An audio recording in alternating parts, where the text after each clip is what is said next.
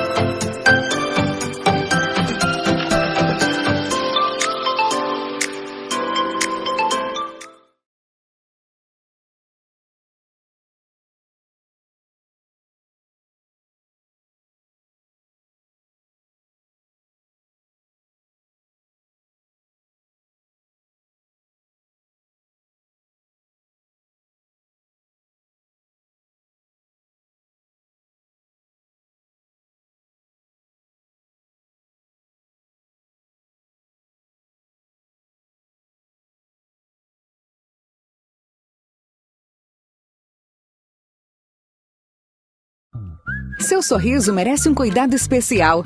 Venha descobrir o jeito único que atendemos nossos pacientes. Aqui fazemos seus implantes com a qualidade de quem é especialista no assunto. Olá, eu sou o Dr. Alvo, diretor clínico da Oral Unique. Nada substitui o poder de um belo sorriso. E aqui na Oral Unique, estamos prontos para ajudá-lo a transformar o seu. Ligue agora para 52257100 e agende uma avaliação.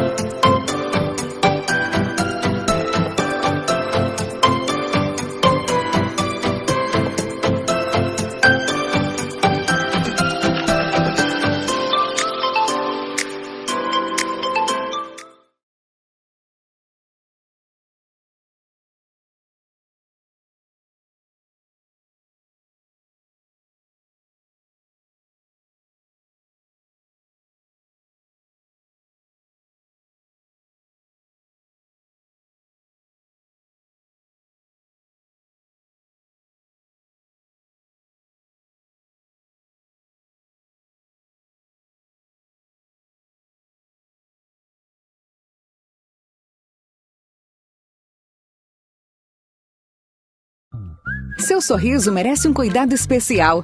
Venha descobrir o jeito único que atendemos. Muito boa noite a todos vocês que estão sintonizados na, no canal do ATCast. Entra no ar através do YouTube, o seu programa PW Power, que todas as segundas-feiras estamos aqui ao vivo, discutindo temas relevantes para a nossa sociedade, educação, religiosidade vários temas que abrangem a vida social e a nossa, o nosso dia a dia. Aqui é o Wesley de Paula. Hoje, uma segunda-feira muito especial, onde nós vamos debater um assunto muito importante. Mas antes eu quero agradecer aqueles que são os nossos patrocinadores e aqueles que nos ajudam a estar aqui todas as segundas-feiras no canal do ATCast. Primeira coisa, nos ajude divulgando este podcast, compartilhando este link para os seus familiares, para aqueles que você conhece, aos grupos familiares, bem como também nas suas redes sociais. E não só isso.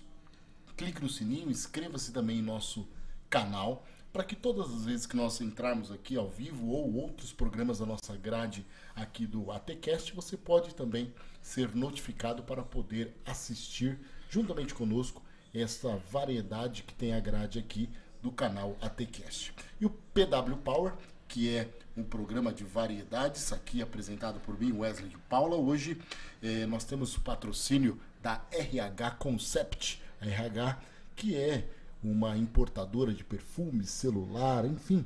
Você pode encontrar a RH Concept em todas as redes sociais do meu amigo Rian. Um grande abraço ao Rian. Eu tive o prazer de recebê-lo essa semana ali no meu escritório, nos trazendo um perfume e ele está aqui conosco nos patrocinando no dia de hoje, a RH Concept. Bem como também é, nós temos aqui a loja Ômega, a loja Ômega, que é uma loja de esquadrias, janelas, portas, pias, estabelecida em Mogi das Cruzes e em tantas outras cidades. A loja Ômega, você encontra a loja Ômega Mogi no Facebook, no Instagram, está com uma grande promoção em janelas e portas balcões, bem como também portas brilhantes, portas brancas. Você que está construindo, reformando, procure a loja Ômega Mogi no tanto no Facebook como também no Instagram, lá na rua Deodato Vertime 1854. Também temos o nosso patrocinador, que é a Viviane Coifir, Viviane Cabeleireiro Coifir, que está também nos patrocinando. Você conhece também a Viviane Coifir através das redes sociais, no Facebook, bem como também na, no Instagram, Viviane Coifir Estética Cabeleireiro, e ela é voltada à sua especialidade a noivas. Você que está aí pretendendo a casar, você que está aí, procure a Viviane Coifir. Ela fica ali estabelecida na Avenida Henrique Heroles, no alto do Ipiranga. Bem como também nós temos o Colégio Gênesis. Colégio Gênesis, que há 22 anos está estabelecido aqui em Mogi das Cruzes. Colégio Gênesis, na rua José Benedito Braga. Colégio Gênesis, que é colégio de ensino infantil, Fundamental 1, Fundamental 2 e ensino médio. E estamos com as matrículas abertas para o ano de 2022. Quero convidar você a conhecer o Colégio Gênesis. O Colégio Gênesis que é um colégio que tem por princípios é, a sua base, valores, princípios cristãos, bem como também a sua educação religiosa e socioemocional. E por fim, quero também aqui dizer o Mirso Lanches Dog é o nosso parceiro de todas as segundas-feiras, Mirsos Dog. Um grande abraço ao, ao Mirso, que sempre está sintonizado conosco, que é o melhor dog de Mogi das Cruzes e região. Esses são os nossos, alguns dos nossos patrocinadores, mas hoje nós estamos recebendo com muita alegria uma pessoa que nós conhecemos há um bom tempo, que gozamos de uma amizade e hoje tenho certeza que será muito proveitoso de muita valia o bate-papo conosco aqui no PW Power. Estamos recebendo o Jefferson Batista Macedo, que ele é diretor da Reduc, mas também aqui seu currículo. É doutorado em Educação, em Psicologia da Educação pela PUC São Paulo, mestrado em Semiótica e TI na Educação pela UBC, pós-graduação em Liderança e Gestão de Pessoas pela LITM no Canadá, pós-graduação em psico, Psicopedagogia Clínica Institucional, pós-graduação em Sociologia, licenciatura em Pedagogia, habilitação infantil, Fundamental 1 e Administração Escolar, bem como também credenciado pela Fundação H. Olhos de Minas e Ireland Studio dos Estados Unidos, professor pela algumas universidades é, de nosso, nosso país, a UBC, a UMEC, e também é, o filho da pastora Leia e do pastor William, e com muita alegria estou recebendo hoje aqui Jefferson, doutor Jefferson Macedo, boa noite. Prazer recebê-lo aqui conosco hoje. Boa noite, Wesley. Obrigado pelo convite. Fiquei muito feliz e prontamente aceitei. Muito bem. E temos muitas coisas em comuns e hoje fiquei sabendo mais uma em comum. É verdade. Né? É Foi verdade. estagiário do Colégio Gênesis. Foi. Né? Foi estagiário do Colégio Gênesis. Então hoje vamos bater um papo muito bacana sobre educação. Vocês que são alunos do colégio, vocês que são pais, vocês que estão aí sintonizados, vamos falar um pouco sobre essa questão da educação, sobre essa questão da responsabilidade dos pais, como essa estrutura escolar pode trabalhar na vida do aluno, na vida daqueles que ali estão, e também falar um pouco da vida, eh, dessa trajetória de vida do Jefferson. O Jefferson, que também é neto do grande desbravador de nossa cidade, pastor Jorge Batista Leite, e a sua avó, a irmã Carmelita, sim, é, é, Batista, que foram os desbravadores da Assembleia de Deus, Ministério de Madureira, não apenas aqui em Mogi, mas do todo o Alto Tietê. Eu acho que desde Mogi a Cunha, né? Até Cunha. Até é, Cunha. Guaianazes. até Guaianazes até Cunha, foi pastor que desbravou, eh, foi o construtor da igreja do Castelinho, que hoje até hoje temos ali. Então a família do pastor do, do pastor, do profetizar, é pastor, sim, né? O do Jefferson são desbravadores aqui em Mogi das Cruzes e o pastor e o Jefferson foi criado nesta nesse ambiente pastoral juntamente com seu avô, com seus pais, com sua família, Mas vamos lá.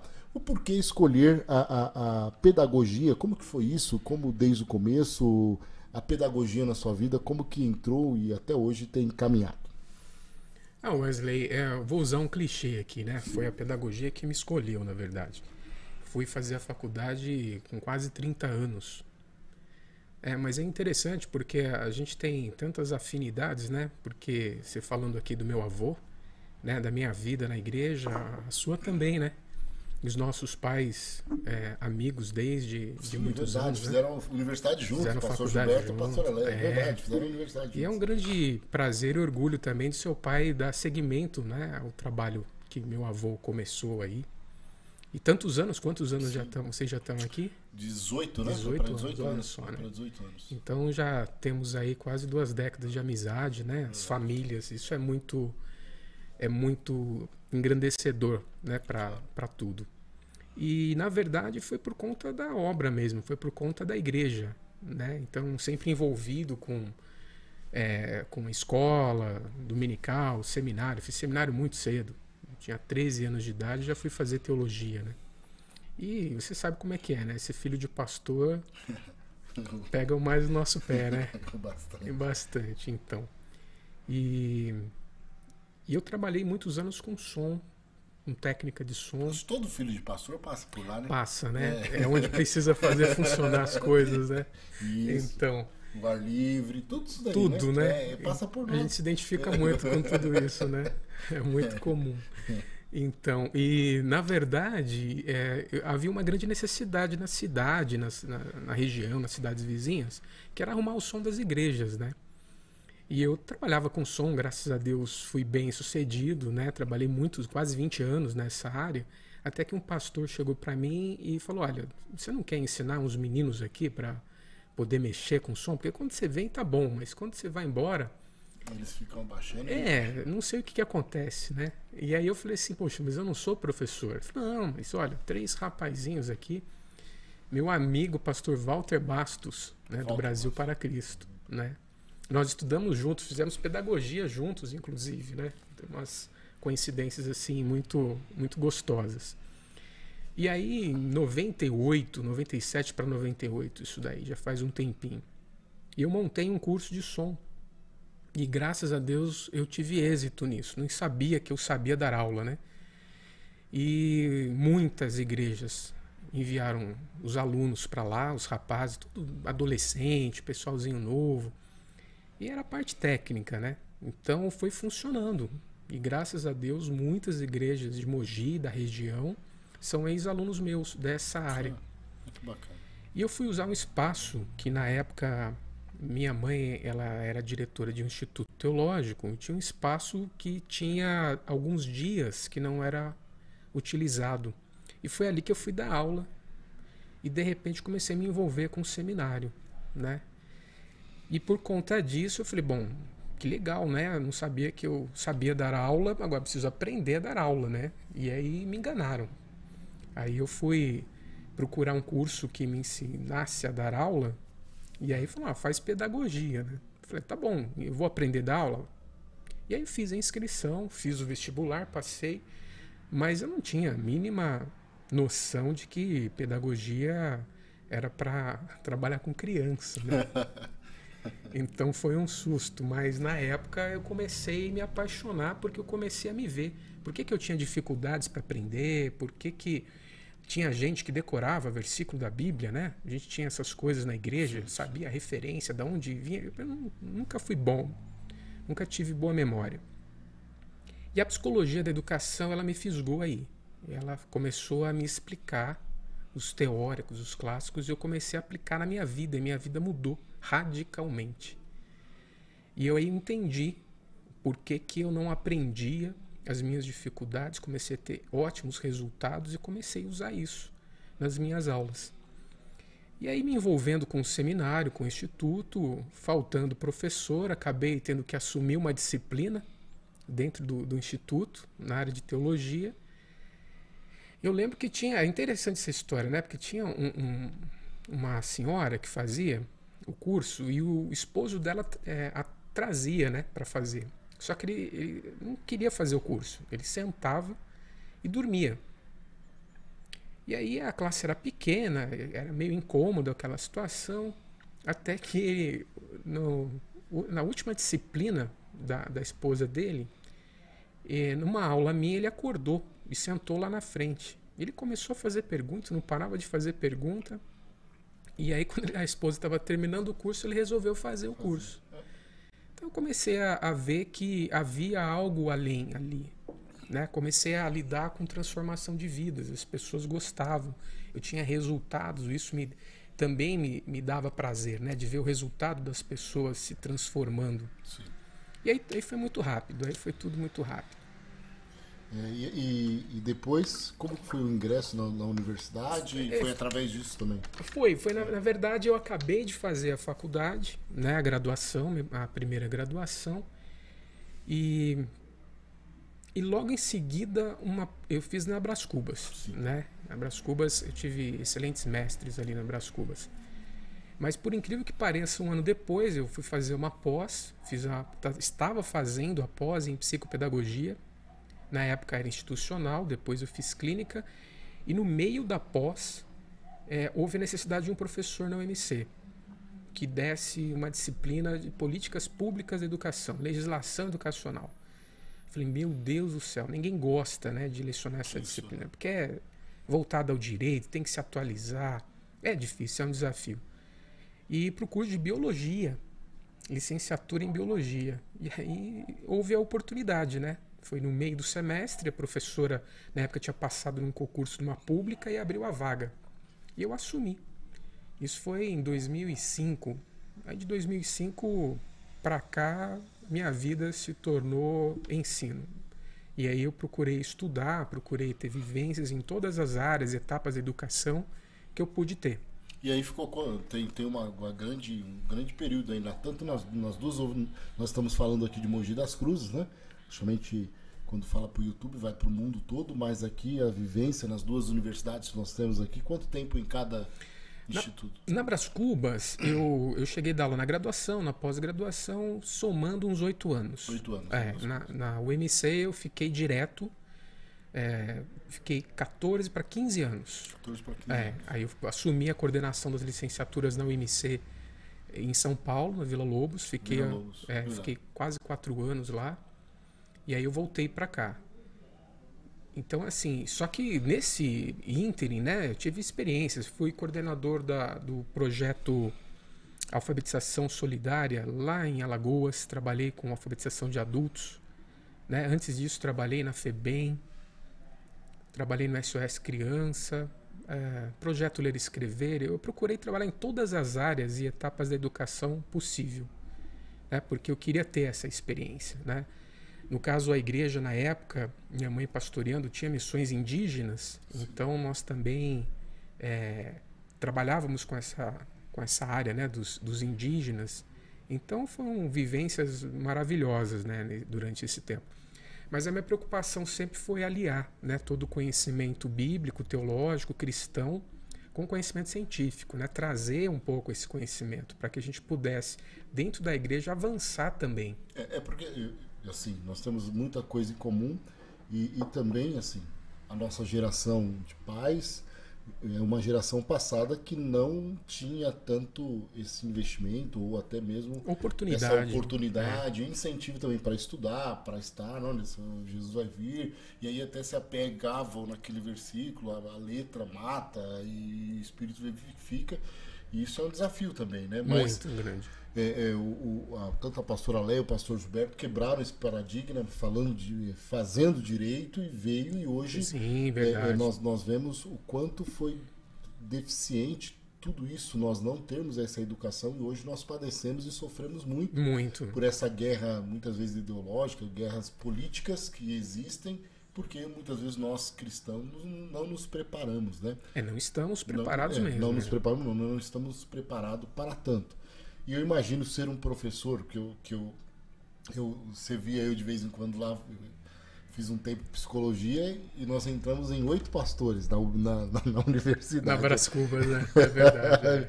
Meu Deus do céu, o pau quebrava. Era briga atrás de briga, porque aí nós íamos com a cabeça cristã, tá em as professoras lá que não acreditam em nada, E eu lembro que era, nós ficamos em DP um monte de matéria. Foi quando nós, nós éramos oito pastores, nós fizemos uma reunião e falou, cara, é o seguinte, deixa o negócio tocar aí, senão nunca mais vamos sair daqui de é, dentro. É, tem isso. Né? E foi muito interessante, porque isso fez nós também é, quebrar alguns paradigmas nossos, de, de, entender o outro, entender a, a, a, pensamento do outro, trazer para nós. E eu lembro que uma mulher, uma pastora também, surtou. É. Surtou, abandonou tudo, abandonou o reino, abandonou a igreja. Falou, não, aquele negócio lá, é, tudo estava me enganando. E essas questões é muito. É, eu, é, você, como um professor universitário, deve ser. Sempre foi desafiador e é desafiador, muito, é. principalmente nos dias de hoje também, com tantas bandeiras que têm se levantado dentro das universidades. Como que é isso? Porque. É, é, e aí é um incentivo, né, Jefferson? Eu fiz universidade, continue estudando, você fez, é um professor. Muitos dos nossos jovens caem lá e muda totalmente, da água para o vinho. Né? Nos primeiros dias eles sentam lá quietinho, depois senta no meio, depois vai pro fundão e depois vai pro amarelinho e nunca mais aparece. Ah, eu tenho, né? é, é, eu tenho muitas experiências, assim, situações absurdas, né? Minha como professor e também de alunos, né? Eu fui professor de vários pastores ali né? Que chegava e falou, nossa, é filho do pastor tal, é pastor tal, de tudo quanto é igreja. E você tem que estar. Tá, eu, eu, sempre digo o seguinte: é fácil falar de Jesus dentro da igreja. Sim. Você fala de Jesus, você recebe um amém, um aleluia e acabou.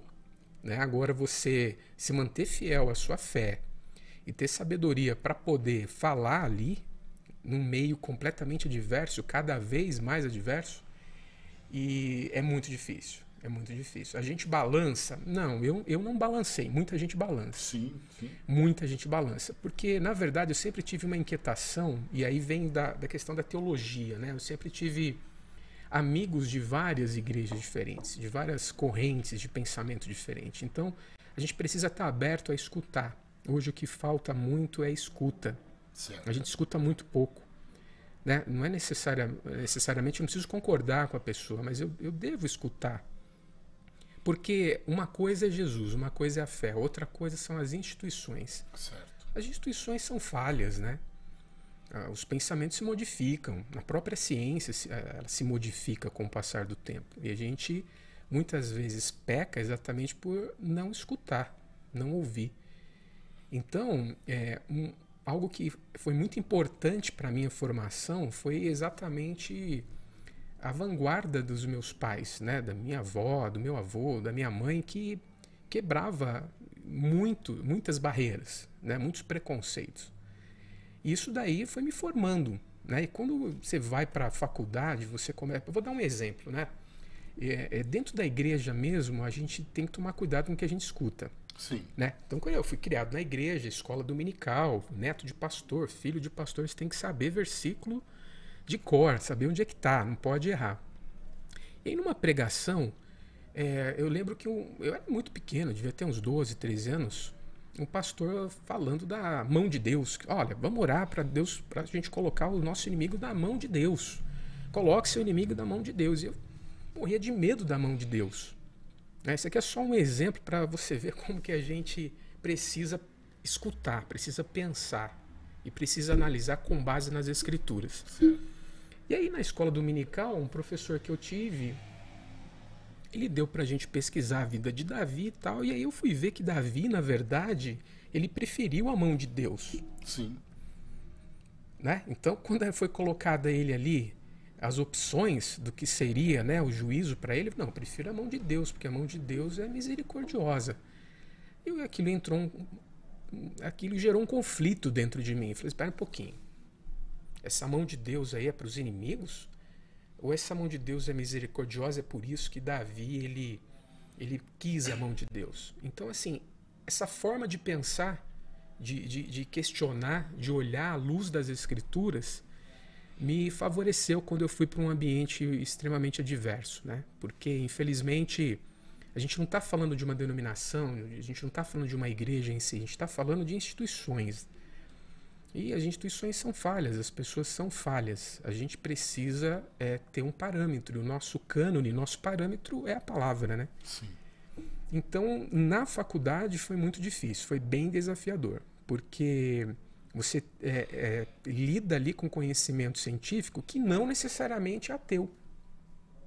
Nós temos grandes filósofos, grandes pensadores é, protestantes, católicos, que defendiam a fé.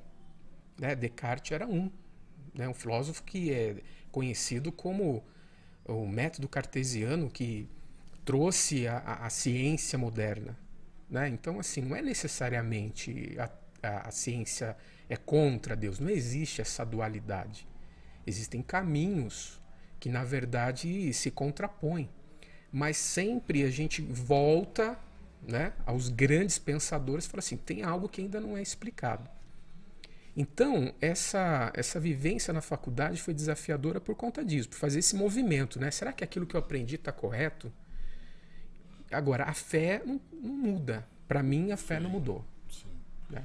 Inabalável. E, e assim, o conselho, lógico, nós temos que incentivar os jovens a estarem na universidade, temos, mas eles precisam ter essa base no reino. Precisa, pra, precisa. Pra, pra, né? Principalmente eu vejo na psicologia, eu lembro uma matéria de psicofarmaco, a professora batia pesado essa questão da evolução. Sim. Forte mesmo, forte mesmo. E, e muitas vezes nós que, que, somos criados nesse contexto religioso, você tira sarro e tal, mas tem pessoas que tá ali falando, pô, vou pensar, começar a pensar o porquê essa mulher tá fazendo isso. Se ele não tem uma base cristã, ele é, vai embora. Né? Eu acho que mais do que rebater o que tá fora, a gente deveria investir mais no ensino sim, dentro da igreja. Sim, sim, sim. O investimento dentro da igreja é. No sentido de educar. De educar, de, de, exatamente. De posicionar a pessoa a ter essas raízes e entender o porquê está ali. E estar preparado para esse mundo que tá, cada vez está mais difícil lidar. Sim. Valores, sim. né? Hoje, hoje as ideologias que são postas, elas é, não se consegue discutir nem de um lado nem de outro. Né? Existe uma dificuldade muito grande. A gente, particularmente, eu vejo um despreparo de nós cristãos para discutirmos, não brigar, não se posicionar de uma maneira é, é, contrária, mas entender e abordar de uma forma diferente. Se a gente olhar para Jesus, exatamente o que ele fez, é muito diferente do que está sendo feito hoje. Sim.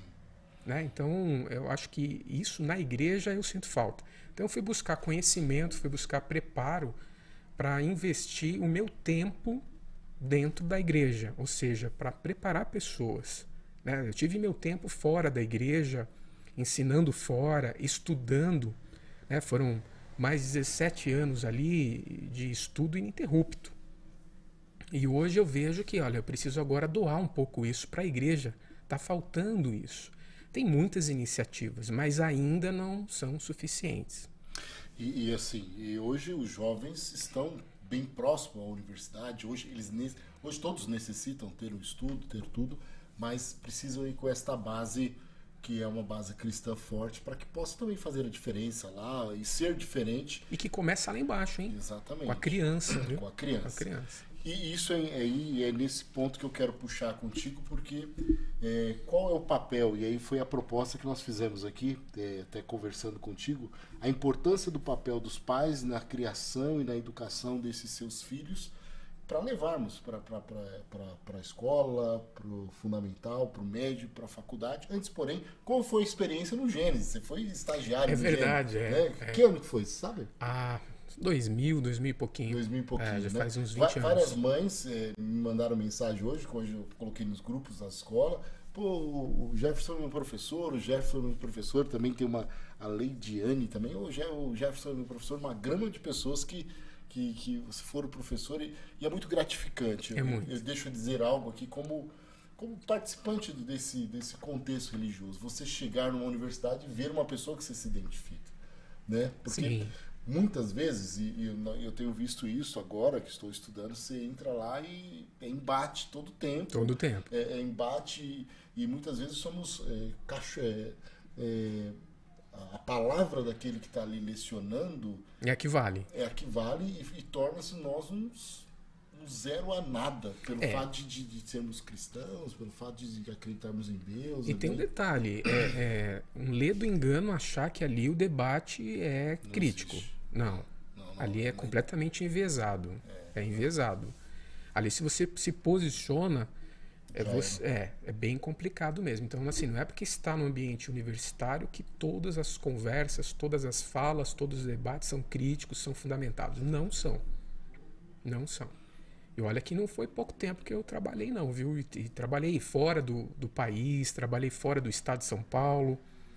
Né? Tive experiências em, em, com diversos tipos e níveis de pessoas, de formação, inclusive.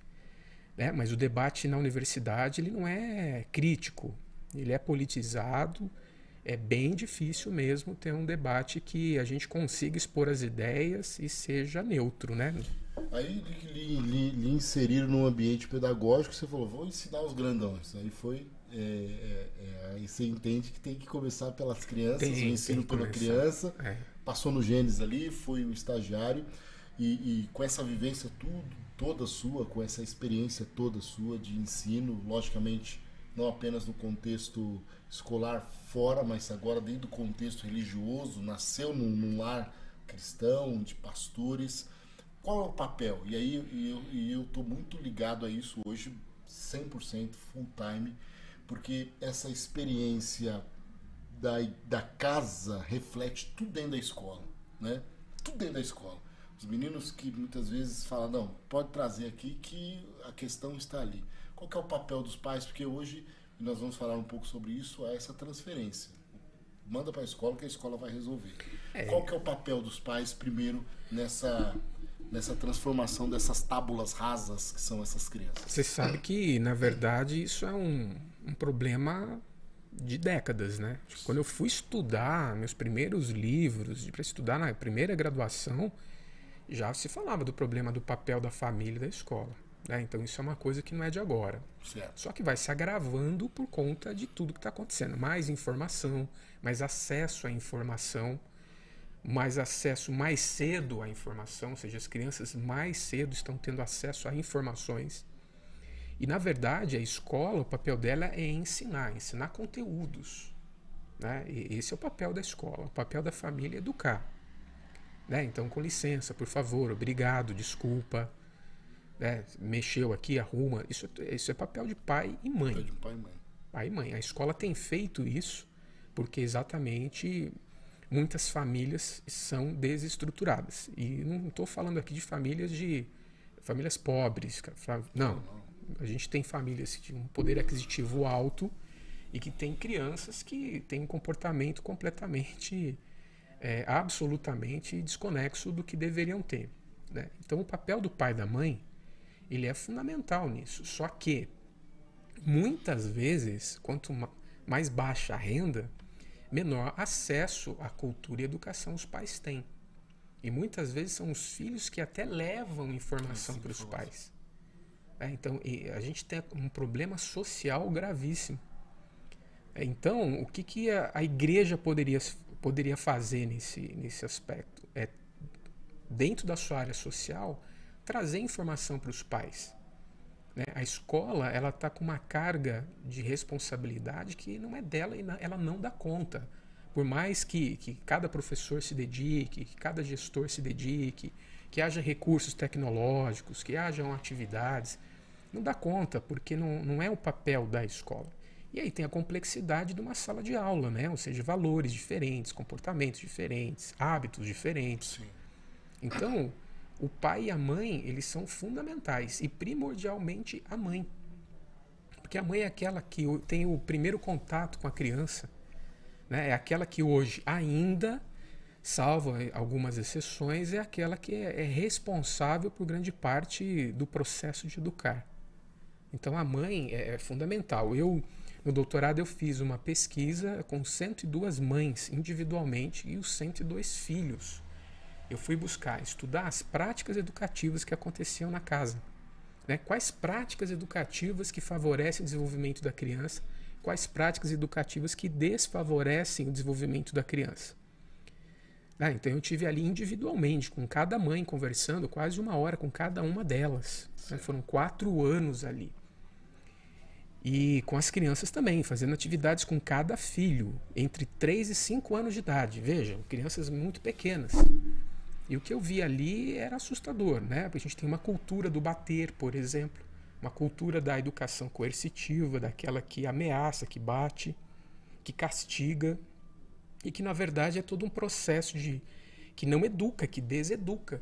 A criança aprende modelos que ela não vai levar para a vida adulta, porque enquanto a mãe bate na criança, a criança aprende que quando alguém desagrada, faz alguma coisa errada, pode bater. Só que na vida não é assim, né? Então aí a gente tem um ciclo de violência que se estende para a escola, para o trânsito, para os relacionamentos adultos. Né? E muitas vezes, Wesley, é interessante, se usa erroneamente textos bíblicos para justificar. Aí você fala, nossa, até a interpretação bíblica está equivocada. Como que a gente vai lidar com isso? Então, para mim, né, meu papelzinho aqui de formiguinha, meu trabalho pequenininho é exatamente voltado à família. É pensar como que a gente alcança esses pais. Como que a gente alcança aquele princípio, ensina a criança o caminho que deve andar, porque depois de velho não se desviará. Como é que eu materializo isso? Né? Hoje a gente vê, né? Que bom, domingo, glória a Deus, aleluia, todo mundo sai emocionado, chora. Mas chega na segunda-feira, onde está o Deus o domingo na segunda-feira? É, onde é que está aquilo ali no dia a dia, no ensinar a criança? Nós tivemos o privilégio de termos pais que nos criaram dentro da igreja, né? que acertaram, que erraram. Eu apanhei bastante. Né? Minha mãe, agora que ela deve estar tá falando, meu Deus, olha o que ele está falando, mas graças a Deus eu tive outras referências muito boas também. Até porque foi assim que ela aprendeu, aquilo que estava falando, né? As outras gerações, elas fizeram aquilo que ensinaram, né? Que elas sabiam fazer. Mas é, a, a, gente precisa fazer diferente hoje. Então, assim, o papel da família, o papel do pai e da mãe é fundamental. Porque eu tive, bom, com o tempo que eu sou professor, já mais de 20 anos, então eu já dei aula para pai e para o filho. E quando eu entrei na faculdade, o comportamento dos estudantes era um. Quando eu saí, o comportamento era outro. Né? Eram coisas assim que você assustava. E, e eu estou falando do ambiente universitário, não estou nem falando. Ambiente escolar. É. Eu fiquei muito assustado do ambiente escolar, porque é, eu assumi o colégio em 2019. Em julho eu iniciei um processo lá de trabalho, mas que eu assumi mesmo a manutenção em novembro. Em março fechou a escola. Então eu sou mais gestor online do que presencial. Em agosto voltamos. Então agora que eu estou tendo esse contato físico com os alunos, eu faço questão, por exemplo, fomos pô, é, semana passada Hop, Hop Harry, né? eu te ligando, você no tobogã, é, né? Nos vários lugares. Eu fiquei muito assustado, né? Porque dentro do ambiente escolar ali, pelo fato de ser uma escola cristã, por princípio, não pode falar palavrão, não pode alguns comportamentos mas quando esses meninos entraram no ônibus. Saíram da escola, né? Saíram da escola. E quando nós liberamos lá no Hop Harry, vai! Eu fiquei muito assustado. Como eles são de verdade. Porque dentro do ambiente escolar não estamos represando ali. Tem as, Exatamente. Tem as, tem as, as, as inspetoras. Tá modelando o comportamento ali. ali modelando é. ali mas como faz, como eles são diferentes e eles são uhum. exatamente isso ali fora quando eles começam a exteriorizar aquilo que estão dentro. Que são eles mesmos, né? São eles, são eles. Quando eles entram para dentro da escola, tira o chapéu, olha essa roupa aí não dá, assim, tal, beleza, estão modelados, mas quando eles faz o papel social deles exatamente que são, me assustou muito, me assustou muito, até é, tá aqui, tem vários filhos de pastores, falando palavrões imensos. E eu falei, irmão, você não vai na igreja domingo? Era sexta, domingo pois você não vai na é. igreja? Eu vou, mas muito. Isso daí também é, é, essa questão desses, desses jovens, qual que é o papel, qual que é a função que está, é, é que está trazendo para eles como um referencial. Será que está tendo esse referencial? Ou nem está tendo, né? O que, que esse jovem, o que, que esse adolescente está é, é, agregando na vida dele para mudar esse comportamento tão drasticamente. Eu confesso que eu fiquei muito preocupado, voltei muito preocupado. Então eu conversei com a diretora sábado, nós tivemos uma reunião sobre isso, falando: meu Deus do céu, muito, muito diferente. Muito diferente daquilo que eles apresentam aqui dentro. É, você está colocando aquilo que a gente vê na teoria e a gente consegue perceber na prática. O, a, a, forma de educar não está funcionando. Não está. Isso, se a gente for pegar Cortella num livro que ele tem, Escolha o Conhecimento, que eu fui ler há 20 anos, ele fala que a crise na educação é inerente à vida nacional, ou seja, começou quando o Brasil foi, entre aspas, descoberto, né? quando a nossa exploração começou em 1500. Então a crise na educação é inerente. Agora, vai se agravando por quê? Porque a, tudo é mais acessível hoje, né? Puxa, eu quando estudava, ah, na faculdade mesmo, ano 2000, né? Eu ia para biblioteca. Biblioteca também. Quando de biblioteca, então, biblioteca, então, pegava carteirinha. Carteirinha, exatamente, né? Eu tinha Barça. Quando eu era no ensino médio, eu estudava na Barça. Hoje não, você pega uma criança de poucos anos de idade, às vezes nem sabe ler e escrever, já sabe, mexe no YouTube. Sim. Então a informação tá ali. E o vício que tem hoje, por exemplo, a babá eletrônica, a gente sabe o que é, a televisão. Né? E ali, YouTube, você não controla conteúdos. Então a gente está vendo que. Hoje é o TikTok, né? TikTok. TikTok tá controlando é uma coisa absurda. Então, assim, se não tiver uma ação que seja pensada mesmo, acho muito difícil de matéria, eh, uma ação sistêmica, política do Brasil. Mas eu acho que pequenos esforços locais, né? Onde que está o, meu campo de influência, onde eu alcanço. Eu acho que isso aí cada um precisa fazer. Pra gente, a gente consegue mudar? Consegue mudar. Né? Tem grandes exemplos assim nessas minhas vivências de professores é, no sertão de Alagoas que mudava toda a, a, a história de vida daquela, daquela população ali. E era assim, de, da aula debaixo da árvore, na África mesmo, né, Moçambique, tinham é, alguns que eles eram heróis, né? De, de receber crianças desabrigadas. Então, assim, nosso papel é no meu campo de influência. Mas é necessário fazer alguma coisa diferente do que está sendo feita. Não adianta achar que as coisas vão mudar por elas próprias. E, e essa responsabilidade é, é dos pais. Né? Começa né? em casa. Começa, começa em casa. Em casa. Né? A, a, questão da educação começa em casa, o pai imprimir isso na vida dos filhos né, é, não, não deixar que o TikTok, as, as, os youtubers da vida, e é muito interessante porque é, eu tenho essa vivência com esses adolescentes e eles são. Eu, eu confesso, eu fui para a sala de aula esse ano, dou aula de socioemocional. E é muito complicado, porque essa questão dos youtubers da internet também é muito rasa. É muito rasa. É uma, é uma informação rasa e aí eles começam a gritar lá. Falei, então tá bom, vamos, vamos aprofundar o discurso. Não, são, vocês são tudo genocidas, vocês são tudo. Tá, mas o que, que é isso aí? O que, que é um genocida? Não tem ideia, né? O que, que é um genocida? Onde veio o genocismo? Né, da onde veio o holocausto? Tá, que ano que foi o holocausto? Tá, tá, o que, que é o holocausto? Não, não, não, vocês são tudo e gritam e viram as costas e vai embora, é. né? Na sexta-feira aconteceu isso também. Nós estávamos na mesa conversando e tal, começou a falar, não, não sei o que, não estava falando sobre a posse desse ministro do STF com alguns alunos. Não, porque não sei o que. Eu falei, não, mas vamos entender aqui o STF. Não, não quero mais conversar com vocês. Vieram as costas e foi embora. Nós estávamos entre três professores falando, não dá para discutir. Mas esta voz que, que eles querem gritar, gritar, não tem base alguma. Né? Não, não tem base. Não tem base alguma no sentido de, de aprofundar o conhecimento. E eu tenho visto cada dia mais, mais raso isso.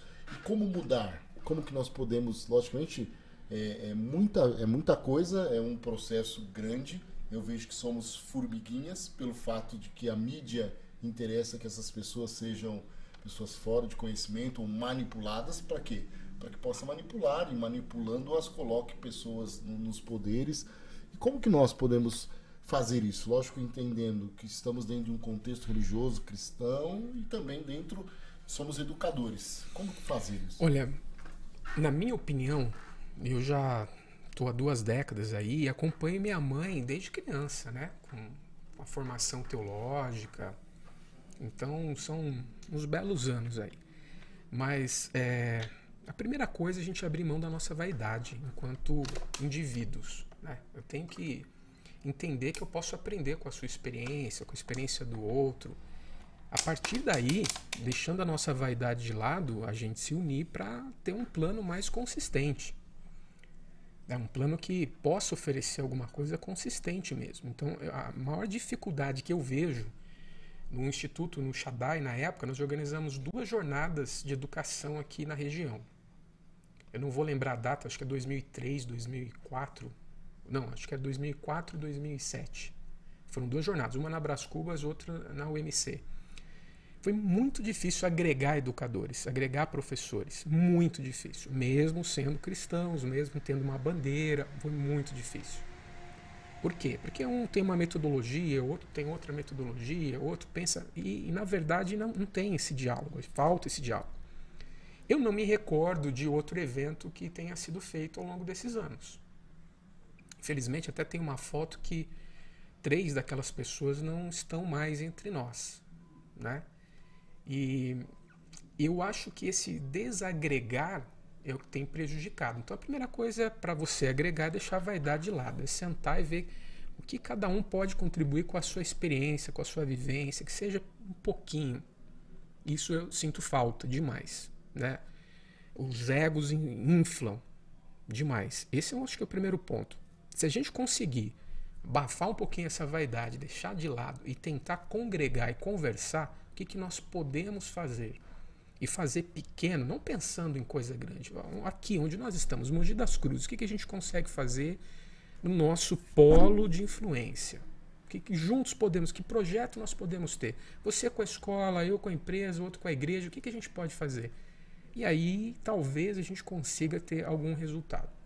Sem isso, não, não vejo caminho. É, e essa questão de ego ou é, vaidade, muitas vezes em nosso meio religioso, cada um quer ser o líder, né? Exatamente. Eu quero, é. então, tá bom, eu vou liderar vocês. Então, vamos, vamos todo mundo liderar, vamos é, tentar fazer esta. É, fazer em prol do reino, né? Porque a partir do momento que nós nos unirmos nesse sentido de, de orientar, trazer essa educação a essas crianças, ou até mesmo para os pais, é o reino que vai ganhar. É, sim. É, é, o reino que vai ganhar. É o reino, é a escola. É, inclusive, é a sociedade. É a sociedade, exatamente. A sociedade, a sociedade. vai ganhar.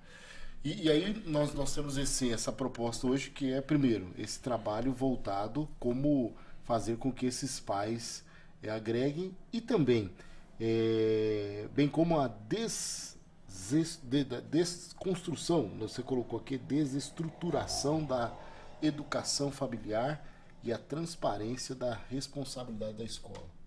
Que você trouxe como que é isso, e aí vamos falar um pouco do Reeduc, a Reeduc. Da Reeduc. O que, que é a Reeduc?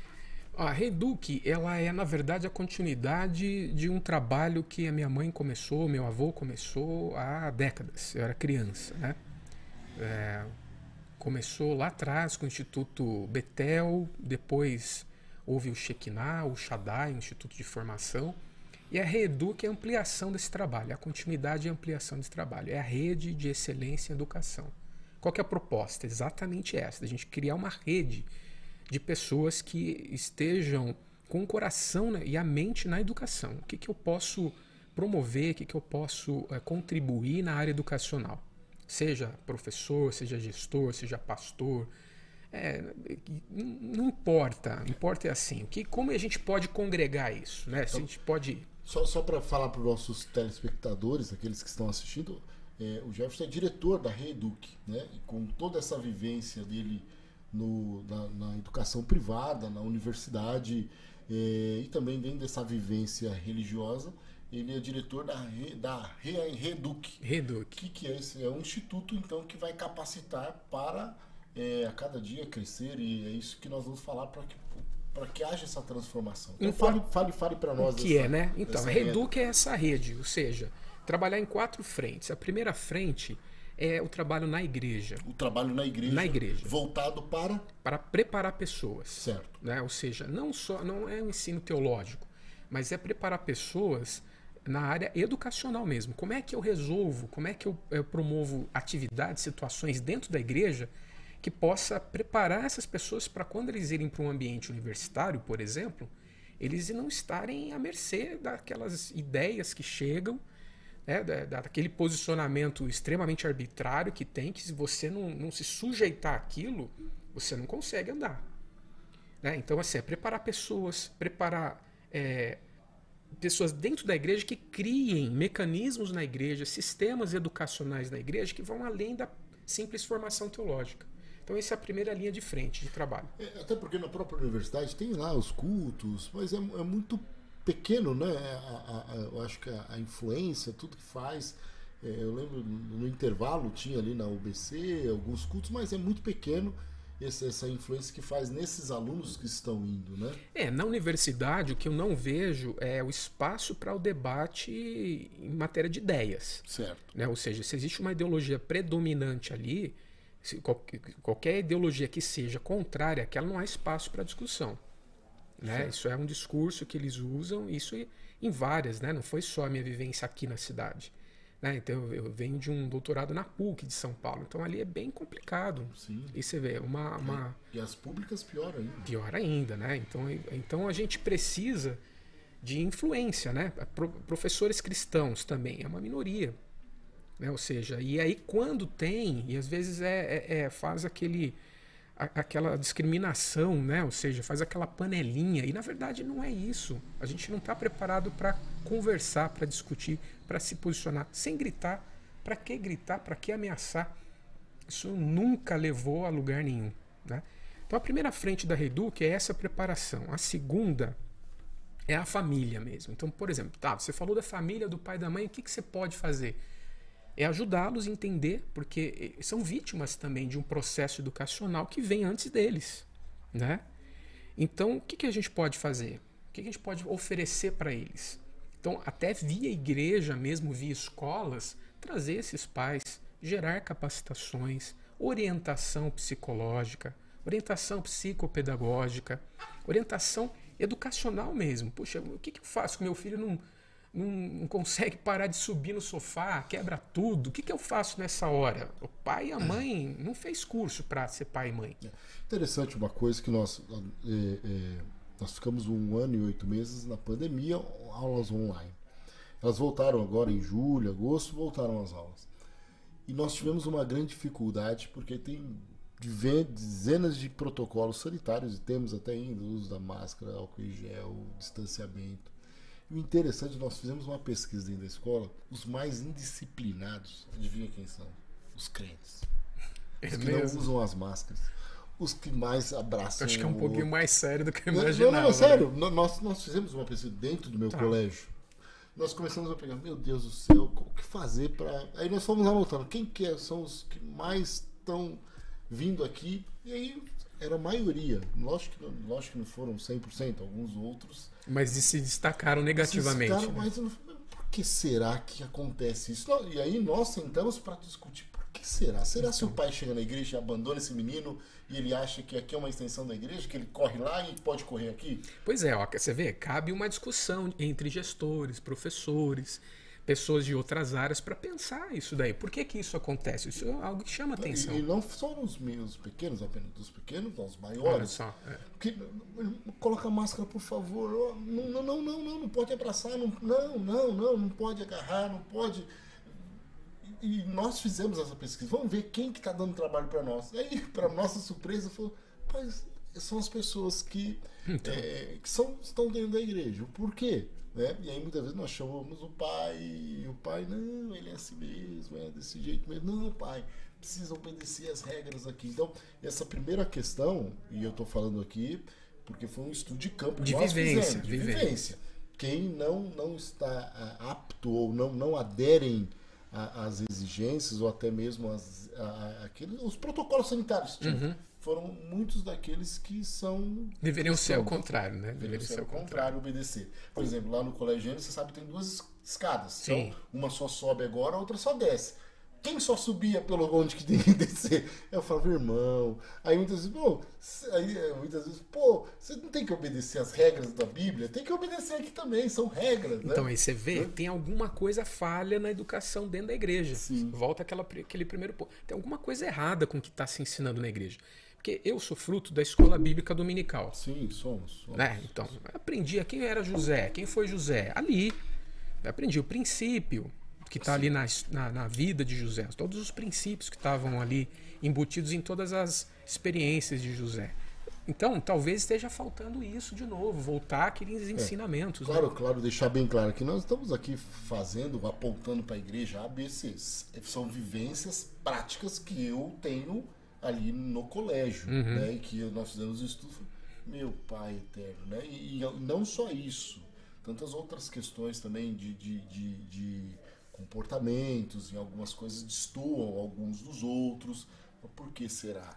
né? Alguns comportamentos só dorme, será que está ficando muito tarde na igreja, será se não, não faz atividade? Chama o pai, porque é, porque eu tô cuidando daquilo, aquilo outro, tô indo na igreja e tal, mas pai, mas aqui é a escola, né?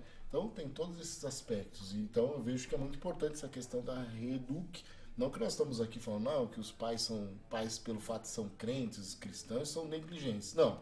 É uma vivência que eu tenho. Você está conseguindo perceber dias, isso. Todos né? os dias. É. Todos os dias. Eu preciso reforçar com alguns ainda. Então, é Igual, olha, reforço. Olha só, é algo que é para se sentar, para se pensar, para se conversar com outras pessoas de outras áreas é, e pesquisar, entender isso, né? Esse é um campo importante. Então é Reduc, a primeira frente é o trabalho na igreja, que é está trazendo mais alguma coisa que mostra a importância. O segundo é um trabalho direto com pais, que pode ser feito pela igreja, dentro da igreja, pela escola, ou por associações, ou pela prefeitura. O terceiro é para professores. Né? Ou seja, como é que o professor consegue alcançar desempenhos melhores dos seus alunos?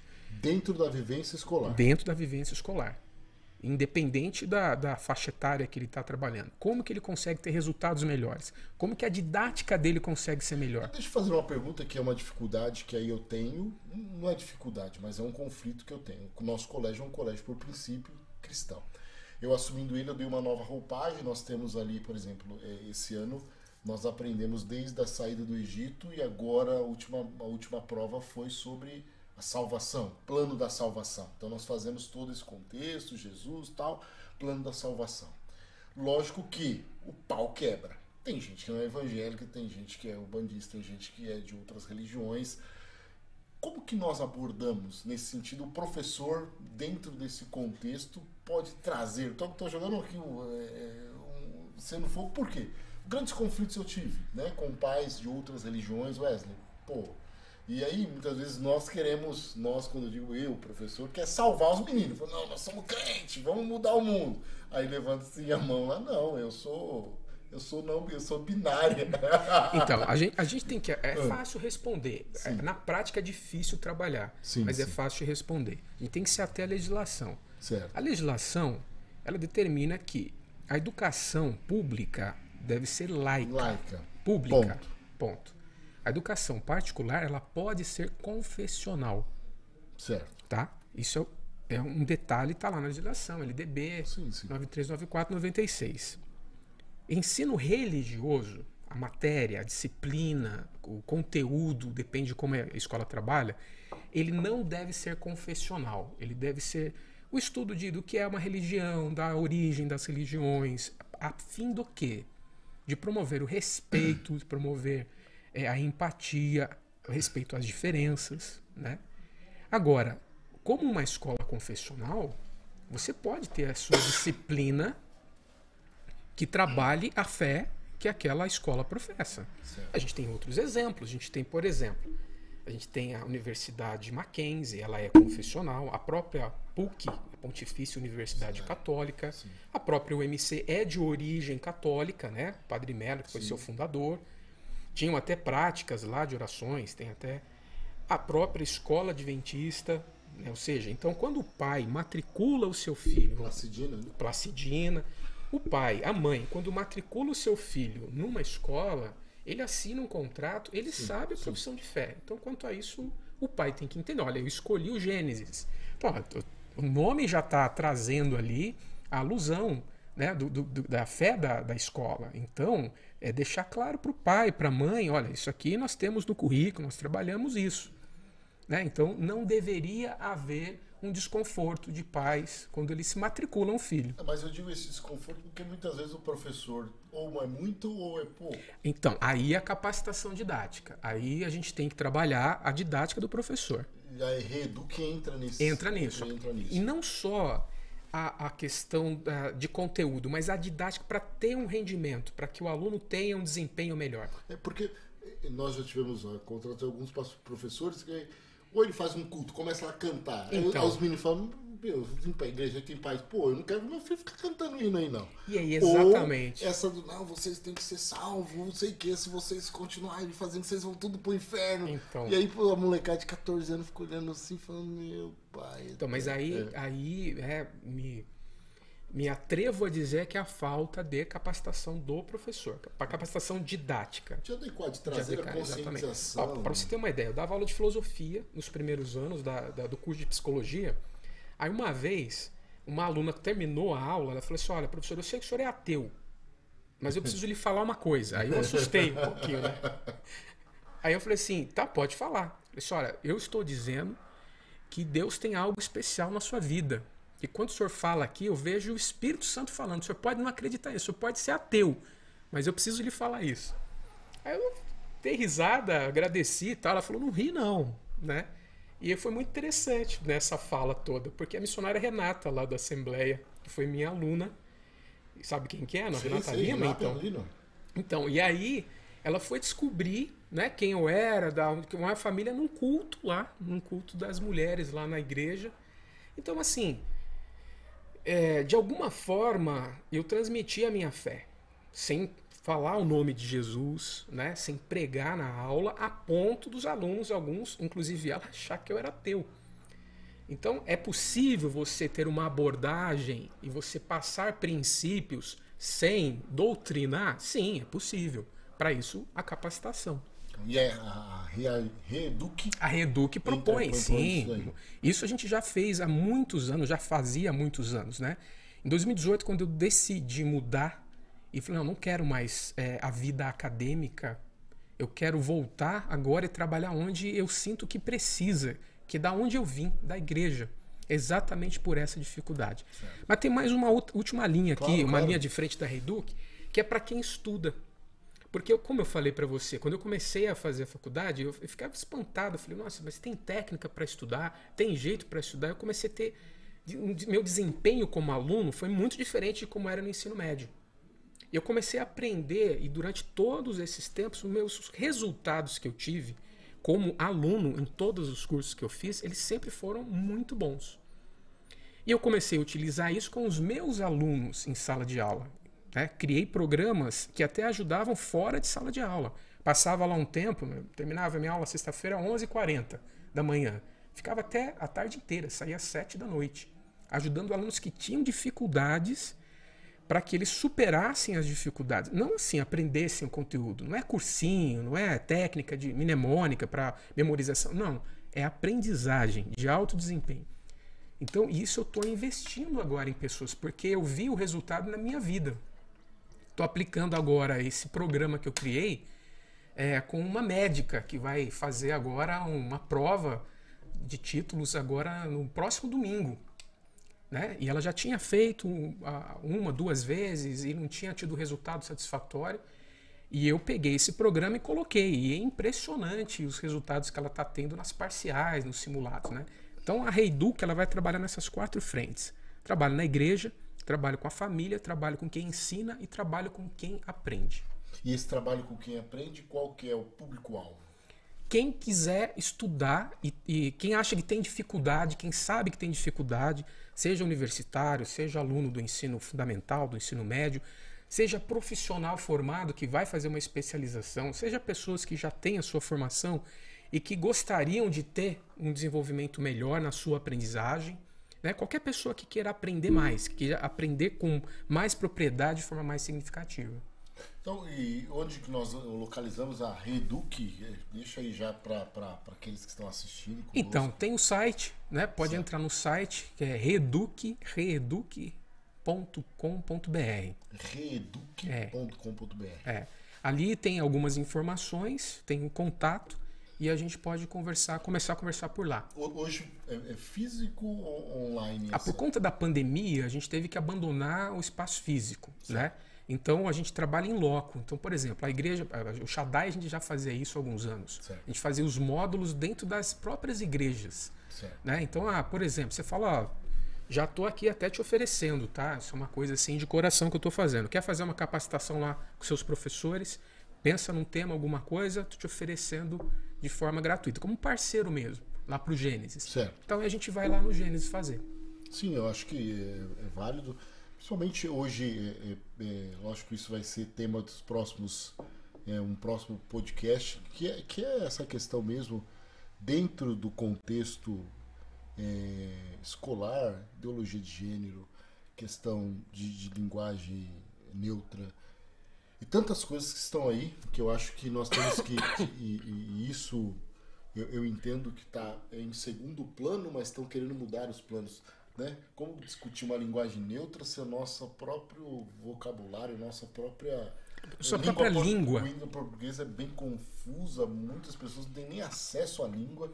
Né? É, é, e, e, quantas pessoas teve a oportunidade de ir para outros estados que a pobreza é grande que as pessoas não têm nem acesso, né? Que muitas vezes o menino de 5, 7 anos que é aquele que escreve para o pai, faz as contas para o pai, que, que, que, administra essa questão porque ele pegou um pouquinho de educação na escola e traz para dentro. Olha, essa mudança da língua, eh, existem perspectivas. Né? Na perspectiva da sociolinguística, a língua vai se modificando conforme a cultura, conforme o tempo. Ela não, não, não se encaixa nessa proposta da linguagem neutra, porque ela não tem uma origem na cultura. Isso, na verdade, é arbitrário. Arbitrário arbitrário, é para se colocar uma forma de se pensar a sexualidade. Então, é uma ideologia que se coloca como verdade, assim como outras ideologias. A gente deve respeitar a forma do outro pensar. Sim. Mas o que tem acontecido é essa arbitrariedade. Ou seja, pelo fato de ser um gênero, eu tenho que ter uma linguagem própria para esse gênero. Exato. Né? Né? Então, assim, não é dessa forma que as pessoas vão ser mais respeitadas. Não é dessa forma. Na construção linguística, na verdade, também não se dá historicamente dessa forma. Né? Então se falava vossa mercê, vós mercê, você, se. Né? Então isso, é uma, isso é uma, uma mudança histórica que vai acontecendo. Mas essa questão, a questão da linguagem neutra, muitos linguistas já explicam que, olha, isso aqui é uma arbitrariedade ideológica. Isso não vai vingar. Isso não vai vingar. Só que a gente deve entender por onde está se passando essas ideias. Ela Sim. se passa. Que porta que, que porta está querendo abrir para. Isso é uma porta, né? Que, que vai vir uma boiada atrás. E é isso que, na verdade, me preocupa do nosso despreparo. Sim. Não estou dizendo que, que é sempre. Não, tem muita gente competente no nosso meio, Sim. existem, mas ainda não é, não, é muito pouco. É, porque em todos os aspectos, né?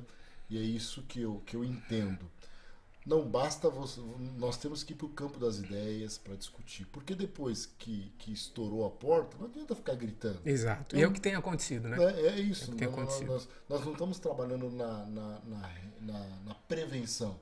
Estamos trabalhando na repressão. É. E é a repressão que dá as guerras, que aí dá, dá esses gritos, aí um grito do lado, um grito do outro, como estamos hoje diante das redes sociais, diante da política esquerda-direita, porque não há essa base de nós irmos para o campo das ideias e ninguém hoje consegue discutir não consegue, não, não consegue, consegue. É né? muito difícil, muito o, difícil. O campo das ideias hoje, dentro de uma universidade, dentro do, da escola mesmo. Já é difícil. Né? Eu estou na sala de aula, eu estou na sala de aula, então muitas vezes você traz um tema lá e aí começa a gritar, então tá bom, vamos agora aprofundar. Não, não, não, não, não, você é um genocida, é, você, é um machista, esses dias mesmo. Homofóbico. Homofóbico. Esses dias uma experiência minha. É, lá tem bastante escadas na escola, né? Uhum. E aí, de sexta-feira, nós fazemos trotes. E as moças foram com as roupas mais curtas. E eu, nós, nós cantamos o hino da bandeira tal. E fazemos uma oração lá.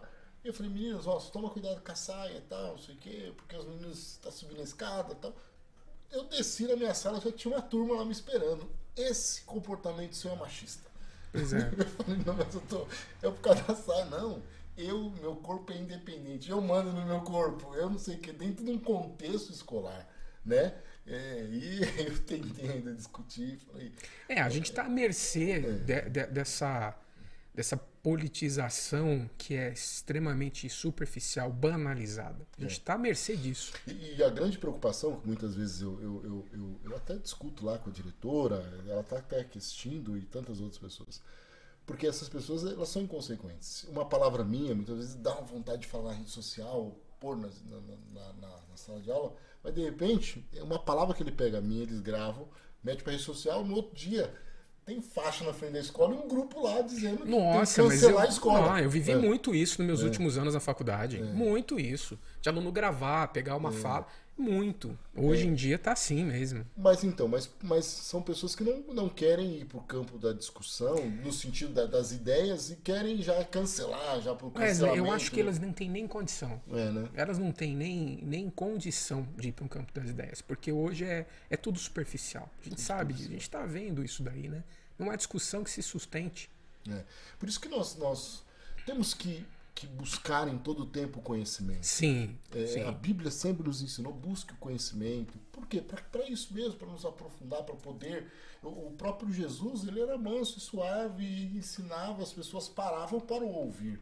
Né? No, no, no, os próprios fariseus, em algum momento, tentaram bater, pegaram ele pelo braço quando ele leu a Bíblia é, lá, que o Espírito Santo de Deus me ungiu. Pegaram ele, vamos acabar com isso. Ficou quieto, disse: não, nessa gritaria não dá. Né? Então, nós, como educadores, e você que está nos assistindo, que está pelo, por, por esse campo da educação, você que é estudante, universitário, se aprofunde, seja especialista em algumas matérias, né? Porque muitas vezes nós queremos aprender tudo e muitas vezes não sabemos de nada é verdade. que aprendemos, é. né? E fica você pegando outros, outra coisa, esses youtubers muitas vezes não têm vivência alguma, né? É, é muito interessante, eu estou no meio desses adolescentes, Aí eu tava falando numa aula minha, eu tava falando sobre autoconhecimento, a menina, nossa, é, essa vida minha que eu já vivi, eu falei, quantos anos você tem? 14. Eu falei, essa vida que você já tive muitas experiências. Eu falei, com 14 anos, eu falei, beleza, deve ter tido muitas experiências, né? O cachorro correr atrás, ou. Não, e você vê que é o que está dominando, é. né? É o que está predominando aí, que está influenciando, influenciando, essas novas gerações. Essas novas gerações. Por isso que é, é, nós necessitamos, eu quero aqui é, incentivar você, jovem, estude, né? É, a igreja é um, é um bem para nós, eu entendo que somos um ser biopsicossocial espiritual, temos que ter a nossa vida espiritual, mas nós precisamos buscar. É, não é que Deus precisa de um advogado, não é que Deus precisa de um psicólogo, mas nós somos cabeça pensantes. Sim. Né? E nós, que, que aí a Bíblia fala que quando Deus quer nos colocar como cabeça, é nesse sentido, de, de, de discutirmos, de fazermos com que algumas ideias que vêm de Cristo seja implantado. É, o texto que, na verdade, eu uso como bandeira né, da Rei Duque é Romanos 12, 2. É, que é transformai-vos pela renovação do vosso Nossa, entendimento. É, o nosso culto deve ser racional. Então, assim, a gente tem base bíblica, princípio bíblico, para mostrar que a gente precisa buscar o conhecimento. E é Sim. onde o Espírito vai dar a iluminação. Sim. Então nós estamos falando aqui da Reduc, da Reduc que pode, através dessas quatro frentes, tanto na igreja, como com os pais, como com, com os, quem ensina, com quem ensina e com quem, quem estuda. aprende. É. Então é, é, esse elo fazendo com que você cresça, você possa estar engajado e não só isso, né? Uma coisa eu vejo que principalmente essa questão pedagógica, professores, muitas pessoas hoje não estão indo por esse caminho, uhum. né? Está, está bastante deficiência, é, e não apenas deficiência, muitas pessoas despreparadas para tanto. Né? Eu vejo algumas entrevistas que vão fazer, o professor chega lá, tipo assim, então, tipo assim, fala, meu Deus do céu, se eu colocar ele na frente da sala, vai ficar falando a mesma linguagem dos adolescentes. Precisamos de pessoas preparadas. E aqui nós temos o Jefferson que tem essa, essa gama de experiência, não apenas universitária, na igreja, é, de mais de 20 anos. E aí tá, tá, tá empreendendo nesse sentido da Reduc, agora em Preteco, né? É, pois é, que experiência fez... essa semana, é... viu? Meu Deus fala, do céu. Fala um pouco o que é o, o Empretec, é do, do, do, Sebrae. Do Sebrae. Eu tive Sebrae. a oportunidade de fazer em 2019, desafiador. Desafiador. Travei, quase saí. Quase saí, quase desisti. Eu também, eu pouco, também. quase desisti. No segundo dia, segundo é. dia foi um... Mas é uma experiência bacana. Não, né? fantástico. É. É, é. um divisor de águas, realmente, Sim. né? Trabalho com área de gestão de pessoas e liderança há muitos anos. Tive um mentor, Dr. Roberto Orr, que, é Robert Orr, um canadense que me acompanhou durante 15 anos da minha, da minha vida, né? E mesmo assim, quando me veio um amigo que é, é um gestor lá do Sebrae falou: Olha, eu tenho um Empretec, eu acho que seria bom para você, que agora está um outro momento, né? Pós-pandemia. Falei: ah, eu topo fazer, você tem que parar a sua vida. Você é. vai ficar sem dormir. Eu falei assim: tá bom, Não, achei que não fosse tanto assim. É, não, você- nós vamos até às sete aqui, É, das sete diante você tem que tocar. é. Você fala, ah, Segunda-feira começou, 8 horas da manhã em ponto. Quem que foram os instrutores seu lá? Foi o. Foi Ana Lúcia, Ana Lúcia. foi o Miyaguchi, esse Miyaguchi, o Mauro Miyaguchi foi uma coisa fantástica, né? um, um homem fantástico. A, a Pulga, elas são, são, são pessoas que já estão há quase uma década ali, não, Ah, como- é, mas não são da região, né? Ah, os meus também vieram de Rio Preto, Isso, vieram de é, são de fora, eles dão essa misturada aí. Isso começou segunda-feira, 8 da manhã, terminou às 8 da noite. E aí você fala, não, em casa eu vou fazer ali minha academia, vou descansar e tal. Não, você tem atividade para entregar no outro dia às 8 da manhã. Eu sofri com aquelas folhinhas. lá. Nossa, Hã? meu Deus do céu. pra identificar. Meu Deus, as, as características da nossa Características. CS, Jesus. É essa, é essa. É, quando foi, aí você tem que fazer um grupo com pessoas que você não conhece, todos empreendedores, todos líderes, né? Todos proativos, pessoas de personalidade forte. Aí você vai fazer. Ó, tem que decidir o que você vai fazer, que você vai vender, montar uma empresa, criar um produto, logotipo, vender o teu produto, E ter você- lucro. ter lucro. Eu fui vender alho na, na- no farol. então, a gente começou com a ideia de brigadeiro, rapaz. Foi uma coisa louca. Aí passamos para docinho, conseguimos aí uma venda espetacular. Só que assim, o segundo dia já era, não dá, o grupo tá difícil, cada um quer fazer uma coisa, eu não vou ficar enrolando brigadeiro de madrugada. Tô cansado demais. Como é que vai conseguir enrolar brigadeiro para ter lucro? Né? Assim, nunca fiz brigadeiro na vida, só em casa para comer, mas não tem jeito. Aí, segundo dia de manhã, tava indo desistir. Falei, ah, vou ter que ir lá, vou ter que conversar com os facilitadores, ter que dar uma satisfação, mas eu vou ter que voltar para minha vida, não dá. Aí chegou lá, a gente teve que fazer uma apresentação. Quando eu cheguei, o primeiro grupo que tinha que apresentar o meu. Eu não deu nem tempo de falar nada. E aí a gente fez uma apresentação, apresentamos, fizemos nosso pitch, né? Pitch, Apresentação. pitch, pitch. É, Os fizemos 30 segundos, né? os, é, três minutos. Três minutos, né? Três Pitch, minutos. é. Já fizemos lá os três minutos e ganhamos um prêmio. Aí eu falei, opa, Estamos no caminho. eu acho que. Pô, se ganharam o pitch e foram campeão, tá, tá, tá. Pois é, só que ainda eu achava que ia vender 200, 400 brigadeiros, né? Aí, terça, quarta, até meia-noite, uma, duas, três da manhã, eu dormi três horas por dia. Mas foi uma experiência transformadora, né? Dá um gás para você, você conhece pessoas. Por isso que eu digo, né? Essas capacitações, esse seminário, essa imersão, ela muda, Traz conexões. traz vivências, né? conexões, vivências fantásticas. Eu fui fazer um curso do Paulo Vieira, Sei. mesma coisa, uma semana, não, foram cinco dias. Aí no primeiro dia ele falou, ó, nós vamos até meia-noite. Ah, não é possível. Começou 9 horas da manhã, vai até meia-noite. Aí no segundo dia ele falou, ó, pessoal, acho que nós vamos até umas duas da manhã. E foi. E foi. Falei, ah. No terceiro dia ele falou, ó, vai começar às 11 e eu acho que nós vamos terminar às 6 da manhã. Falei, não é impossível. Não, é impossível. Terminou E foi. 6 horas da manhã. É incrível, né? né? E eu paguei uma nota preta pra ficar ali, uns 7 mil mais ou menos. Nossa. Né? Mas é muito bom, muita conexão, muita virada de chave, muita coisa. E é interessante, Paulo Vieira é um pastor e 80% lá é pregação, é palavra. Não, eu é tal. fiquei espantado porque o Mauro Miyaguchi, vocês podem por- procurar aí no, no Face, quando ele foi um japonês, ele foi duro com a gente, mas foi amável do mesmo jeito. E eu, quando terminou, eu fui abraçá-lo e falei: Ó, você é meu mestre, um dos mestres da minha vida, né? E Eu era chamado ali de professor, né? A maioria é empresário já, empresário com 90 colaboradores, 100, dono de empresas, vários. E no final ele falou uma coisa muito importante, e ali eu espantei. Né? Ele disse assim: é, Bom, que Deus abençoe a todos. Até aí todo mundo fala, né? Que Deus abençoe a todos e que vocês possam também ajudar a transformar outras vidas, porque meu papel é esse. Na verdade, eu sou apenas um instrumento na mão de Deus. Rapaz, aquilo ali me arrepiou. Quando foi no final, fui conversar com ele e perguntei qual que é a sua fé. Ele falou assim: Eu sou cristão. E eu dei os parabéns para ele. Não, aí ele riu e falou: Mas não, não é porque você é cristão.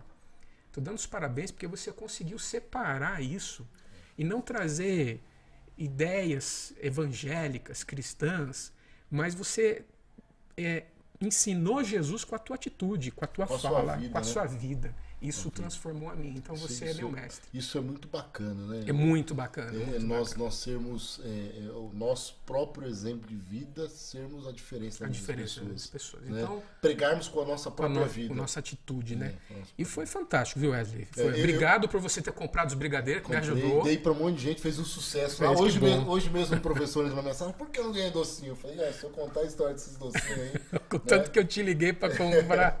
Não, mas é muito interessante, eu incentivo as pessoas a fazerem. Eu também, É, não, também. não, não é fácil, tem que passar pelo psicólogo. Tem que passar por entrevista, É, sessão com você passa por psicólogo. entrevista. Gratuito, tá? Isso. E gratuito. O, o seu foi O gratuito? meu foi gratuito. Não, o meu não. Eu paguei. Você- você pagou também? Eu paguei. Então- É, tanto o Empretec também eu paguei, não sei. O paguei- Empretec eu, eu, eu ganhei. As pessoas ali ganharam. Não sei o que, que aconteceu ali, Então, não, eu paguei, paguei e também, mas foi mas o valor dele é 1.300 reais. 1.340 eu paguei. Mas foi fantástico pra mim. Mudou muita coisa.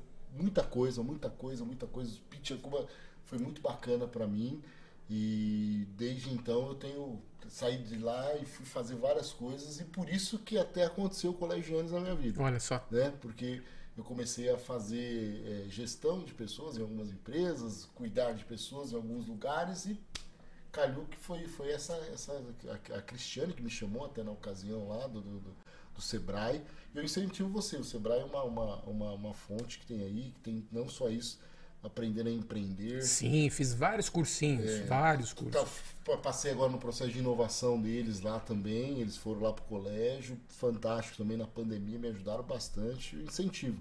E é, é interessante que a maioria dos cursos são gratuitos. São né? gratuitos, é. É, é, e até eu brinco, né? Muitas vezes tem as irmãs da igreja que fazem as cantinas lá, né? Precisa fazer o. Tem que ir no Sebrae. Tem que fazer o Empretec. Porque, porque ela muitas vezes tem- elas investem 10, né? Elas investem 10 e tem o lucro de 5, né? Fazer o Empretec ou, ou mesmo o Sebrae é muito bacana. Fica aí a dica de quem passou por lá e virou a chave. E é muito bacana. E vira mesmo. Não é chave. exagero, não. É, Não eu- é eu, exagero. eu digo por mim, eu travei. Sabe que eu travar no segundo dia, no último momento, travei. Ainda bem que o pessoal que tá comigo, vamos lá, Wesley, vamos lá, vamos lá, vamos lá. Ó, só aí. pro pessoal saber, nós conseguimos vender 2 mil brigadeiros em quatro dias. Dois mil? Não é brigadeiros não, docinhos, né? Sim. 2 mil. Pra quem nunca vendeu nada, acho que tá bom, eu, né? Então, eu vendi alho, eu, vendi, eu, tive que vender meu carro que tava cheirando alho e não saiu o cheiro do alho, né? Mas foi muito bacana, muito bacana. Hoje estou recebendo aqui no PW Power, no nosso podcast, do canal do ATCast, Jefferson Batista Macedo, que é professor universitário, tem aqui a sua, o seu currículo imenso, e hoje veio falar um pouco também desse grande projeto que ele tem, que é hoje diretor, que é Reeduc, e eu quero incentivar você. Tem as redes sociais também da Reeduc ou, ou- Tem, tem o Instagram, tem o Face, mas a gente está centralizando. Como a gente teve uma reformulação Certo. depois do Empretec, Certo, certo. né? Então a gente está centralizando no site. Daqui a pouco vai ter o canal também do YouTube, já tá. canal, isso, bacana É. o canal do YouTube. Então é www.reeduc.com Ponto .br. .com.br você pode se inscrever lá, eu vi lá tem os contatos, mandando. Isso. Que tem essas quatro frentes que eu vejo que também é primordial. A educação dentro da igreja, dentro do contexto religioso, você que é líder religioso de uma instituição, a, a- o ensino e a cap- capacitação dos pais, Dos para pais. com os filhos, isso é fundamental. Hoje essas crianças é, é, é, elas são diferentes, né? Com É. dois anos ela pega o celular que Sim, faz tudo, muito. são diferentes, perguntas, fazem diferentes. Muitas vezes o pai que foi criado dentro de Uma um, de outra um realidade, padrão, né? De um É. padrão, e esses padrões eles tentam. é, é, você vê lá Isaac, Jacó, todos os mesmos padrões. E hoje mudou completamente. Completamente. né? Completamente. É, o, o outro, outra, outro viés é a capacitação de professores, Exato. daqueles que estão diante hoje no- no- na, na linha de frente Linha de frente. da educação e você também para o estudo, para voltar também para o Enem, para todas essas, essas questões que é muito também muito fundamental para você entrar numa universidade, para entrar no estudo, e é muito bacana isso. E eu quero agradecer o professor Jefferson, nós teríamos muito mais outros assuntos aqui para falar, principalmente também uma coisa que, que eu tenho trazido na escola, e vamos ver no próximo assunto, que é, é, a- alunos laudados, que eu tenho essa, essa, essa forma de agregá-los dentro do colégio, é, trazê-los para dentro do colégio, fazer com que, lógico, eles têm, muitas vezes não conseguem o desempenho de, de um aluno que não seja laudado, mas nós inserimos eles dentro do colégio e o rendimento muitas vezes se aproxima, né? E quantas outras escolas é, já quando falam tem laudo, TDAH, ou ele. Não, é... eu, eu até posso depor, porque lá quando eu fui fazer meu estágio da minha gra primeira graduação lá no Gênesis já certo. tinha esse trabalho de inclusão. De inclusão, exato. De é inclusão fantástico. É, e hoje nós temos muito mais forte, tem uma, tem uma psicóloga que faz esse trabalho com eles de inclusão. Até essa semana passada, né, o presidente da República assinou aí um, um, uma lei sobre o TDAH que precisa ser acompanhado. Então isso é muito, muito fundamental também, porque é um colégio humanizado. Nós fazemos uhum. isso, trazemos, agregamos, temos essa inclusão, temos bastante laudados lá hoje. Lógico que é uma demanda bastante grande para o professor, mas nós fazemos esse trabalho de inclusão. E queremos agradecer aqui o professor Jefferson que aqui esteve. Temos muitos assuntos aqui que poderíamos falar, mas tenho certeza, para mim foi muito agregador. Quero incentivar você a entrar aí no site Reeduque. Este, este podcast fica gravado aí na, no canal do ATCast. Você pode mandar para outro, para que eles possam também assistir, é, agregar conteúdos e também crescer. Eu creio que para você que nos assistiu, para você que é da educação, para você que está aí, foi muito agregador. E saiba que nós somos pessoas que estamos aqui não para passar, né? mas para fazer a diferença na vida de outros. E para fazer a diferença também você precisa de ferramentas, precisa é, de conteúdos, porque só vão nos ouvir a partir do momento que saberem que temos algo para oferecer. É Se verdade. você não tem nada para oferecer, ninguém vai parar para te ouvir. E não adianta gritar.